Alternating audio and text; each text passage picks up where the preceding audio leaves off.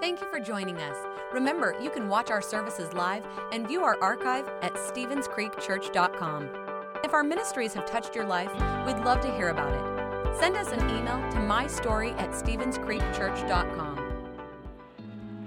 Hey guys, this is Pastor Mo with another Daily Spark. And today's spark comes from the book of John, chapter 20, verse 29. It reads Then Jesus told him, You believe because you have seen me. Blessed are those who believe without seeing me. What's happening in the text is Thomas says he wouldn't believe that Jesus had risen unless he touched him himself.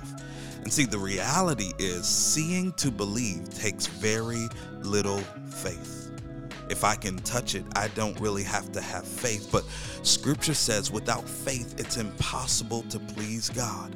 And real faith is trusting God's word before you ever see the proof of it coming to pass. And so I want to ask you today do you believe?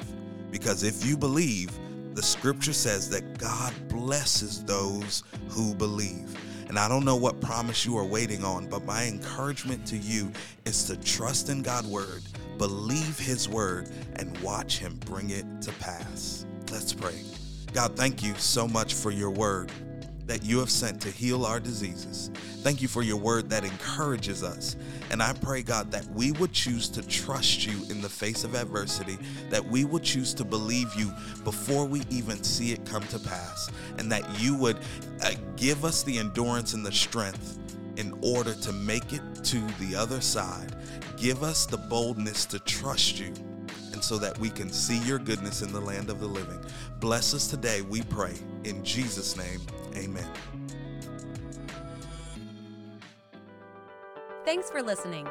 If you would like to help support the ministries of Stevens Creek Church, please go to StevensCreekChurch.com and click the Give button. See you next time.